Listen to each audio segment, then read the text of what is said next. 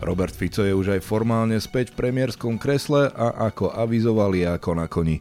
Po vražde Martiny Kušnírovej a novinára Jana Kuciaka, ktorý ukazoval, ako je Slovensko za vlád Fica prerastené korupciou, po tom, čo musel Fico odstúpiť pred protesty desiatok tisíc ľudí v uliciach a potom, ako sa vyše 40 nominantov Ficových vlád a ľudí blízkych smeru pod ťarchou dôkazov priznalo alebo bolo odsudených za korupciu, Fico na samite v Bruseli vyčíta Ukrajine problémy s korupciou. Spolu s Viktorom Orbánom tak komplikuje zhodu v Únii na pomoci Ukrajine v hodnote 50 miliard eur. No a západní partneri sa s obavami pýtajú, ako si spomínali lídry predstavujú nastolenie mieru s agresorom, ktorý vraždí aj civilistov, nedodržuje dohody a celý západný svet považuje za nepriateľov, ktorých treba poraziť. A ak Fico po vymenovaní vlády deklaroval, že zahranično-politické ukotvenie v EÚ a NATO zostane zachované, zahranično-politická orientácia sa už zmenila. Začína sa prvá časť komentovaného prehľadu týždňa Počúvajte pravdu, sprevádzať vás im bude Zolrác. O udalostiach týždňa sa budeme rozprávať s komentátorom Denika Pravda Marianom Repom. Dobrý deň. A so zahranično-politickým redaktorom Andreom Matišákom sa netradične telefonicky spájame do Bruselu na Summit EU. Ahoj.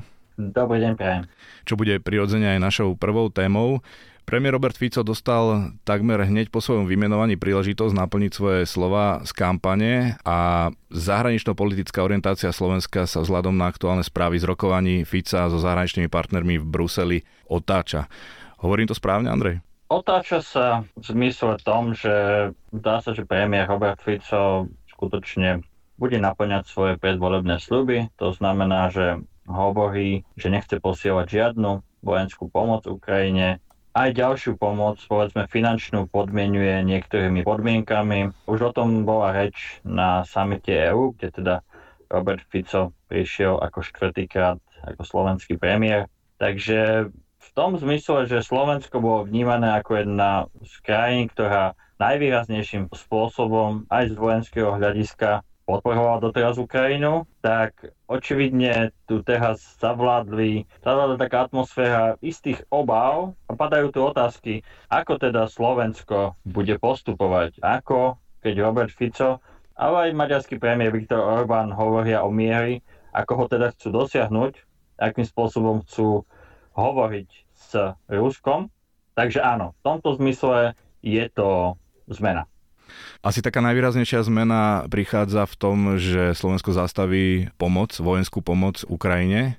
Tam ale zaujímalo, či zastaví aj biznis vojenský. Lebo vieme, že napríklad Dubnica už má zákazky a vyrába napríklad muníciu pre Ukrajinu. To samozrejme ešte nevieme, ale vyzerá to tak, že to bude tiež aspoň do istej miery súčasť eh, nejakých ďalších diskusí v rámci novej vlády Roberta Fica. Ako teda naplniť tie sľuby, že už žiadna vojenská pomoc, ale na druhej strane, ako si správne povedal, sú to aj komerčné kontrakty. Niektoré tie komerčné kontrakty sú aj teda platené peňazí EÚ, z peňazí partnerov v EÚ. Takže ja predpokladám, že nejakým spôsobom sa bude hľadať uh, cesta, ako na jednej strane tieto komerčné kontakty zachovať a možno ako na druhej strane sa predsa len tváriť, že zo Slovenska nič neprechádza na Ukrajinu. Počul som tu nejaké také špekulácie, že povedzme v Dubnici by sa vyrábali delostrevecké náboje pod českou hlavičkou, ale toto naozaj zatiaľ sú len, len nejaké kuluárne šumy a bude musieť táto vláda v istom momente vysvetliť, ako si to predstavuje. Marian, ty si sa ešte nedostal k slovu. Myslím si, že tu sa, tak povediac, silné reči, silné vyjadrenia sú, ale žiadna kaša sa nie je taká horúca, ako sa návarí. Ja si osobne neviem veľmi dobre predstaviť, že by prišiel Robert Fico alebo nejaký z predstaviteľov vlády do Dubnice alebo aj do inej e, zbrojárskej e, fabriky a povedal tam tým ľuďom, že vážený, prepačte, ja chcem mier a preto musíte skončiť s výrobou. Obzvlášť e, nie, ak si uvedomíme, že tieto fabriky dlhé roky mali útlm a práve v posledných rokoch e, zažívajú tak povedať renesanciu a práve napríklad v Dubnici začala dvojsmenná prevádzka. No a navyše ten región je baštou dalo by sa povedať, keď sa pozrieme na volebnú mapu Smeru, čiže to sú jeho voliči, čiže on vlastných voličov si určite nebude chcieť pohnevať. Čiže Jedna z variant je to, čo povedal Andrej, alebo jednoducho sa to vyrieši tak elegantne, e, že cez nejaké tretie krajiny, cez prostredníctvo reexportu sa to možno e, predá a budeme sa môcť tváriť my tu na Slovensku, že my máme ruky čisté, my sme to nepredali Ukrajine. Ale tiež si neviem celkom dobre predstaviť, že by tam skutočne prišli a povedali na budúci mesiac, že vážený končíme. To určite nehrozí. Ďalšie správy, ktoré prinesli svetové agentúry, tuším agentúra Reuters, že z rozpravy vyplynulo, že Fico a Orbán sa postavia proti ďalšej tranži 50 miliard eur pre Ukrajinu. Je to pravda, Andrej? To nie je tranža, sú to vlastne peniaze, ktoré by mali byť súčasťou rozpočtu, revízie rozpočtu, o ktorej sa začalo rokovať na samite EÚ. Je to pravda tom zmysle, respektíve možno je to predsa len troška posunuté, to významovo. Robert Fico povedal, že on poprvé je ochotný podporiť navýšenie slovenského príspevku do rozpočtu, ale napríklad nechce, a to je dôležité, nechce žiadne škrty v koheznej politike a podobne. A zároveň povedal, že chce, aby prípadná pomoc pre Ukrajinu, ako on ju nazval brutálna finančná podpora, neviem, čo je na nej brutálne samozrejme, pretože jediné, čo je tu brutálne, je invázia Ruska na Ukrajinu. Ale on povedal, že chce, aby bola táto podpora podmienená jednoznačne nejakými garanciami, že nebude spreneverené tieto peniaze a podobne. Fico zopakoval tú tézu, ktorá samozrejme je extrémnou hyperbolou, že Ukrajina je nejaká najskrumpovanejšia krajina na svete, alebo teda patrí medzi najskrumpovanejšie krajiny na svete neviem odkiaľ má tento hebríček, ale vo všetkých hebríčkoch je určite Rusko napríklad pod Ukrajinou. To sa týka skorumpovanosti krajín. Myslím, že Ukrajina je podľa posledného rebríčku Transparency International na nejakom 116. mieste a Rusko niekedy okolo 130. miesta podobne. Čo samozrejme Ukrajina má problém s korupciou, to zase nikto nemôže povedať, ale pýtal som sa na túto otázku priamo, napríklad uh, mal som možnosť uh, sa chvíľu rozprávať s írským premiérom Varhatkárom, Leom Varhatkárom. Irsko je tradične neutrálna krajina, takže možno by sa dalo očakávať, že bude mať pochopenie aj pre niektoré Ficové vyjadrenia. Varhatka naopak povedal, že v Irsko bude jednoznačne podporovať Ukrajinu až do jej víťazstva, že nesúhlasí s tým, čo hovorí premiér Fico, čo sa týka napríklad tej pomoci, aj vojenskej. A sám povedal, áno, Ukrajina má problémy aj s korupciou, ale je tu jednoznačne vojna, agresia, Ruska proti Ukrajine a preto je potrebné Ukrajinu podporovať, pretože po Ukrajine by mohol prísť nahad niekto iný. Takže myslím, že Fico tu do istej miery hrá takú hru o tých garanciách, že teda chce tie garancie. Preto by som nebol celkom si istý, či je správne používať slovo blokovanie. Ak, to chce, ak chceme byť pragmatický, tak prečo nie? Treba mať čo najlepšie garancie a čo najlepšie využitie peňazí. Uvidíme, ako ďaleko Robert Fico v tomto chce zájsť. Lebo iné krajiny chcú nejaké veci, ktoré sa týkajú rozpočtu a tých, tých 50 miliard je naviazaný na, na revíziu toho rozpočtu. Takže tam som sám zvedavý, že ja osobne si myslím, že blokovanie by som to nazval až vtedy, keď uh, nebude slovenská vláda ochotná prijať žiadne garancie a jednoducho stále bude prichádzať s novými a novými požiadavkami, čo uvidíme už v najbližších týždňoch. No, videl som fotografiu no, videl som naozaj fotografiu, radostného naozaj zvítania premiéra Fica s jeho maďarským ekvivalentom Viktorom Orbánom. Akú veľkú pomoc Fico Orbánovi v Unii predstavuje? Rozprával som sa s jednou maďarskou analytičkou, Editčkou Přibilskou, ktorá povedala, že pre Orbána je Fico predčasný vianočný darček. Je to možno tiež troška taká hyperbola, ale asi to platí. Minimálne, čo sa týka Ukrajiny, ale ďalších tém majú Orbána Fico k sebe blízko. Čo sa týka nejakých fotografií, tak nájdem ti určite fotografie celkom radostných zvíťaný s inými premiérmi Fica. Nedá sa povedať, že by to bol Fico nejaký extrémne inizolovaný. Skôr naopak tí lídry sa ho pýtajú, že ako to teda myslí. Dneska hovorila premiérka Kaja Kalas o tom, že, že áno, že povedzte nám aj, aj Viktor, aj, aj Robert, ako to myslíte s tým mierom, čo s Ruskom, čo som už spomínal. Takže tu naozaj je to aj o tom, alebo je to aj o tom, že Fico bude čeliť týmto otázkam a bude musieť prichádzať aj s nejakými odpovediami pre lídrov, ktoré pôjdu za rámec predvolebných vyhlásení, že chceme mier. Áno, všetci chceme mier, ale vieme, kto vojnu začal. Marian? Na margo toho spojenectva nového, no, ja si myslím, že Predčasom sa mnohí tešili z toho, že Viktor Orbán stratil spojenca v Poľsku v podobe e, práva a spravodlivosti, ktoré s najväčšou pravdepodobnosťou nebude zostavovať vládu, len vidíme, že tá radosť bola možno trochu predčasná, lebo tie slovenské voľby slovenské voľby dopadli tak, ako dopadli a Robert Fico jednoznačne e, sa ukazuje, že je na tej jednej spoločnej vlne s e, Viktorom Orbánom, čiže áno, z tohto hľadiska e, Viktor Orbán tak povedať len prepriahne a bude mať e, nového spojenca v Európe. Uvidíme, do akej miery to ale bude dlhodobo udržateľné, pretože vieme, že zase Európska komisia napríklad má nástroje na to, ako sa s niektorými krajinami, tak povedať, vysporiadať. A to bol práve prípad Polska a Maďarska, keď dochádzalo k porušovaniu legislatívy a ja si myslím, že v okamihu, keby tu hrozilo že prídeme ešte aj o tie eurofondy, ktoré síce nevieme ani poriadne čerpať, to je druhá vec. Uh, Ale plán obnovy napríklad zablokovali. Takže myslím si, že tu by možno Robert Fico, tak povedať, veľmi rýchlo skrotol, lebo by si uvedomil, že tá krajina, my vzhľadom na tú ekonomickú situáciu, tie zdroje jednoznačne teraz potrebujeme. A možno pripomeňme, lebo tak hovoríme v takej negatívnej konotácii o tej politike Viktora Orbána, že prečo vlastne je škodlivá, prečo hovoríme, že to nie je dobré, že sú vlastne takíto noví spojenci. Viktor Orbán, ako už bolo povedané, dlhodobo Európska komisia, ale aj mnohé členské krajiny upozorňujú na to, že Maďarsko nedodržiava zásady právneho štátu.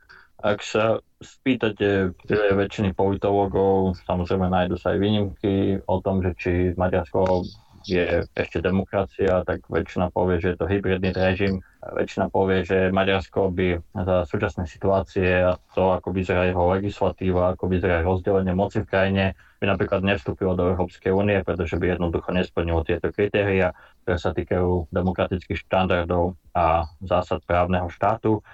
Viktor Orbán dlhodobo kritizuje Európsku úniu a ja nehovorím, že Európsku úniu nie je možné kritizovať, ale skutočne myslím, že prirovnania typu, že podobne to ako sovietský zväz, tak uh, nech sa páči, je sloboda prejavu a podobne a nikto za to, no, nikto kvôli tomu nezastaví peniaze pre maďarskú ekonomiku alebo maďarské fondy.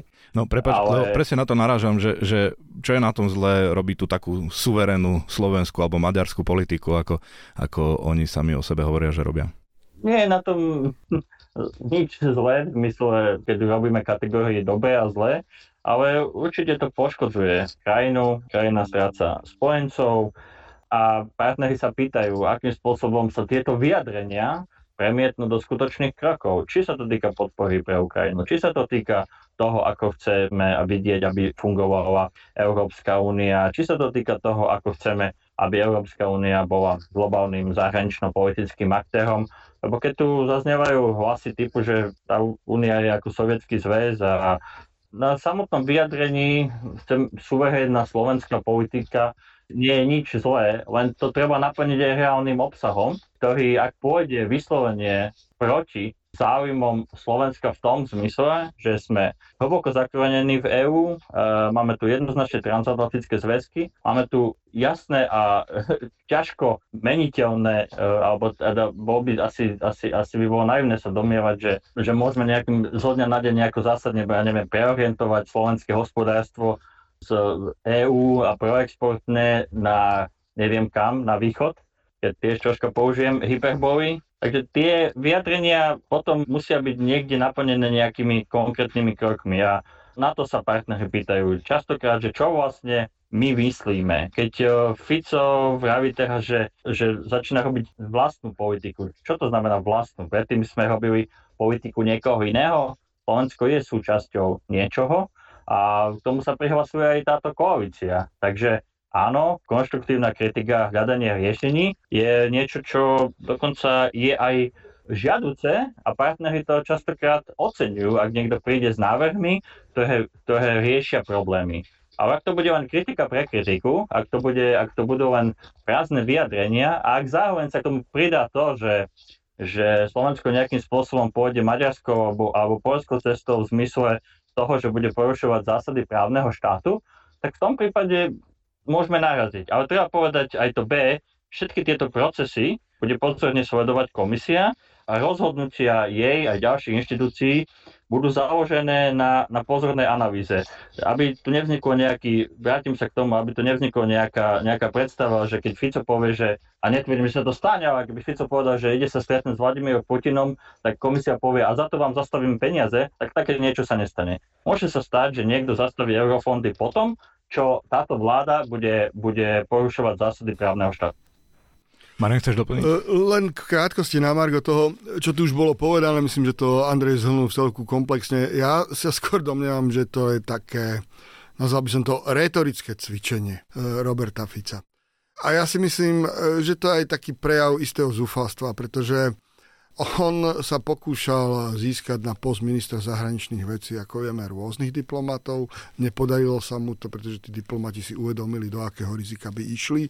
Preto je ministrom zahraničných vecí pán Blanár, ktorý teda nie veľmi sa s touto problematikou zaoberal, odhliadnúť teda od toho, že bol šéfom zahraničného výboru v parlamente, ale skutočne jeho skúsenosti sa nedajú porovnať s tými diplomatmi. Čiže tu je otázka, do akej miery e, bude Robert Fico robiť to, čo robil vlastne aj v minulosti, možno nie, nebolo to také vypukle, hrať tú takú dvojitú politiku pre svoje publikum na Slovensku a potom v Bruseli bude možno rozprávať niečo iné. Ale ja si tiež neviem celkom dobre predstaviť, v čom by mala byť viac suverénnejšia, iná a tak ďalej. Proste sme členmi EÚ. Bodka. Okrem Ukrajiny je ďalšou veľkou témou samitu EÚ nelegálna migrácia. O čo ide v tomto momente predstaviteľom únie a čo môžeme v tejto téme očakávať od Dua Orbán Fico? No, tak napríklad tu si myslím, že tu možno tá kritika Roberta Fica padne na úrodnejšiu pôdu, vzhľadom na to, že aj na západe začínajú pociťovať problém s migráciou. Konkrétne Nemecko, ako najväčšia krajina, vidíme, že kontroly sú jednak zavedené na hraniciach, ale vnútropolitická situácia sa výrazným spôsobom mení tá klíma e, sa totálne začína od, otáčať od toho roku 2015, keď e, kancelárka Merkelová vyhlasovala Wir schaffen das, čiže zvládneme to od takého, by som sa povedal, až k značnému takému posunu, že loď je plná a už tu nikoho viac nechceme. To sa odráža napríklad v preferenciách e, extremistickej, extrémne pravicovej strany. Alternatíva pre Nemecko. A pokiaľ táto strana žala úspechy väčšinou len na východe krajiny, v tých bývalých piatich spolkových postkomunistických krajinách, tak momentálne vidíme, keď boli voľby eh, v Bavorsku a v Hesensku, tak eh, AFD boduje aj na západe. A to už začína byť veľký problém pre nemeckú politiku. A vravím, celkovo nálady obyvateľstva sa tam menia to sú úplne praktické problémy, že nemajú nielenže ubytovanie, nemajú kapacity pre deti v školách, škôlkach a tak ďalej. Proste asi to dosiahlo nejakú kritickú hranicu a preto si myslím, že dôjde k prehodnoteniu. Nehovoriac o tom, čo sa dialo uplynulý e, mesiac v takom Švédsku, kde vojny gangov absolútne ochromili tú spoločnosť a pravicová vláda to vyhodnotila tak, že takisto ide prehodnotiť svoju politiku voči migrantom v zmysle vyplácania dávok, lebo zistila, že povedzme v Dánsku to už pred 20 rokmi zmenili a tie dávky nie sú také štedré a ukazuje sa teda, že asi do značnej miery je to lákadlo pre migrantov. Aby som to teda zhrnul, vidíme, že klíma na západe sa mení a vlastne tu ako keby Fico s Orbádom nájdu pozitívnu odozvu. Uvidíme, akým spôsobom sa to odzrkadlí a chceme udržať Schengen v tej podobe, ako je. Či e, bude posilnený Frontex, či skutočne tie hranice srbsko-maďarské budú lepšie chránené a tak ďalej. Ale tu si myslím, že tu bude oveľa väčší konsenzus ako v otázke e, vojny na Ukrajine. Nie som tým celkom istý, ak mám byť povedať, lebo tam ide aj o to, že vlastne Slovensko a Maďarsko a ďalšie krajiny odmetajú aj návrhy, ktoré sú na stole, ako, ako je tá známa flexibilná solidarita, z ktorého prišlo ešte v roku 2016 uh, e, Slovensko. Áno, určite sa nálady menia viac tomu, že treba uzatvárať hranice, ale aj to musíme robiť na základe medzinárodného práva a ľudia, ktorí uh, utekajú pred vojnami, majú právo na ochranu. Ale ak budeme, ak budeme trvať na tom, že vlastne my nechceme nič, len to zavrieť, tak uh, treba povedať opäť aj to B. Slovensko a Maďarsko nie sú krajiny, ktoré majú finančné možnosti a personálne možnosti, aby toto urobili. My môžeme maximálne rozprávať a poslať nejakých 50 policajtov do Čiernej hory. Všetky tieto veci budú finančne, by boli finančne a oveľa väčších krajinách, aj personálne. A potom je jasné, že tieto krajiny očakávajú od tých menších nejaké, nejaké príspevky. A ak budeme blokovať akékoľvek e, realistické reformy azylového systému, tak potom e, sa na nás zase budú pozerať ako na čiernejších pasažierov. No a to som sa chcel aj spýtať, že keď Marian hovoril o tom, že sa tá politika, tá nálada, atmosféra v Nemecku, vo Švedsku mení, no ale to aj pod vplyvom, že oni už tie 100 tisíce migrantov prijali a my sme to neurobili, čiže tam, či tam nebudú aj väčšie očakávania od nás e, v tomto smere. No pokiaľ ide o tú e, flexibilnú solidaritu, tak áno, však my sme s tým sami prišli, lenže tu je jeden ďalší aspekt a to si treba povedať aj otvorene. Aj kancelár Scholz povedal, že musí byť urychlené vyhosťovanie ľudí, ktorí nemajú nárok na azyl a to sa ukazuje, že to je viac ako polovica ľudí v Nemecku nemá nárok. Však aj tu v reportážach vidíme pani z Alžírska. Ja sa pýtam, čo pani z Alžírska s dieťaťom, matka hľadá ako, tu ako utečenec. Čiže tu je kvantum ľudí, ktorí absolútne nesplňajú nárok na to, aby získali azyl v EÚ. To je prvý bod. A druhý bod, no ja si myslím, že Maďarsko už dosť veľké sumy dáva na to, aby tú hranicu relatívne krátku, lebo teraz vlastne e, sa im uľavilo v istom zmysle, lebo Chorvátsko vstúpilo do Schengenu. Takže je to už vyloženie maďarsko-srbská hranica, ale tam tie zdroje vynakladá veľmi, veľmi vysoké. Ja viem, že 50 našich policajtov alebo českých policajtov nepomôže, ale ja si myslím, že práve tu by mali presviečať úniu, že je jednoduchšie asi lepšie strážiť túto hranicu, kde už skutočne dochádza k prestrelkám, kde už podľa mňa aj ľudia e, v Severnom Srbsku, teda vo Vojvodine, v okolí Subotice, sú už z toho unavení, pretože tam evidentne to ovládli gengy prevádzačské a tu už e, to, to zašlo podľa mňa absolútne za hranu. Čiže skôr to bude o tom, odko- vedieť to správne odkomunikovať a vysvetliť svojim partnerom na západe, že namiesto toho, aby vy ste nejakým spôsobom e, v tom azylovom procese tu vynakladali obrovské prostriedky na týchto ľudí, jednoduchšie posilniť tú ochranu maďarsko-srbskej hranice. No zase tam odborníci hovoria, že môžeme sa snažiť akokoľvek hermeticky uzavrieť tú hranicu, že to nebude možné prakticky, lebo krízy vo svete narastajú a tí ľudia naozaj budú pribúdať a stále sa budú snažiť sem dostať Nepochybne však krajiny. to, čo sa deje teraz v Palestíne, respektíve v pásme Gazy, to bude, môže byť ďalší zdroj migračnej vlny, ale ak, ak nebudeme vyvíjať nejakú väčšiu aktivitu, tak sa tá situácia bude len zhoršovať. Ja vravím, tá ochota v Nemecku a aj v iných krajinách príjmať nových uh, utečencov uh, prudko klesa. OK. Za Andreom Matišakom sa v tejto chvíli pre jeho ďalšie pracovné povinnosti lúčime. Ďakujeme za rozhovor. Ďakujem pekne. Dovidenia. A v druhej časti tohto týždňového vydania podcastu Počúvajte pravdu budeme komentovať už viac domáce udalosti týždňa, ktorú zverejníme pravdepodobne ešte v sobotu večer. Tak si nenechajte ujsť ani ju. Máte zatiaľ pekný víkend.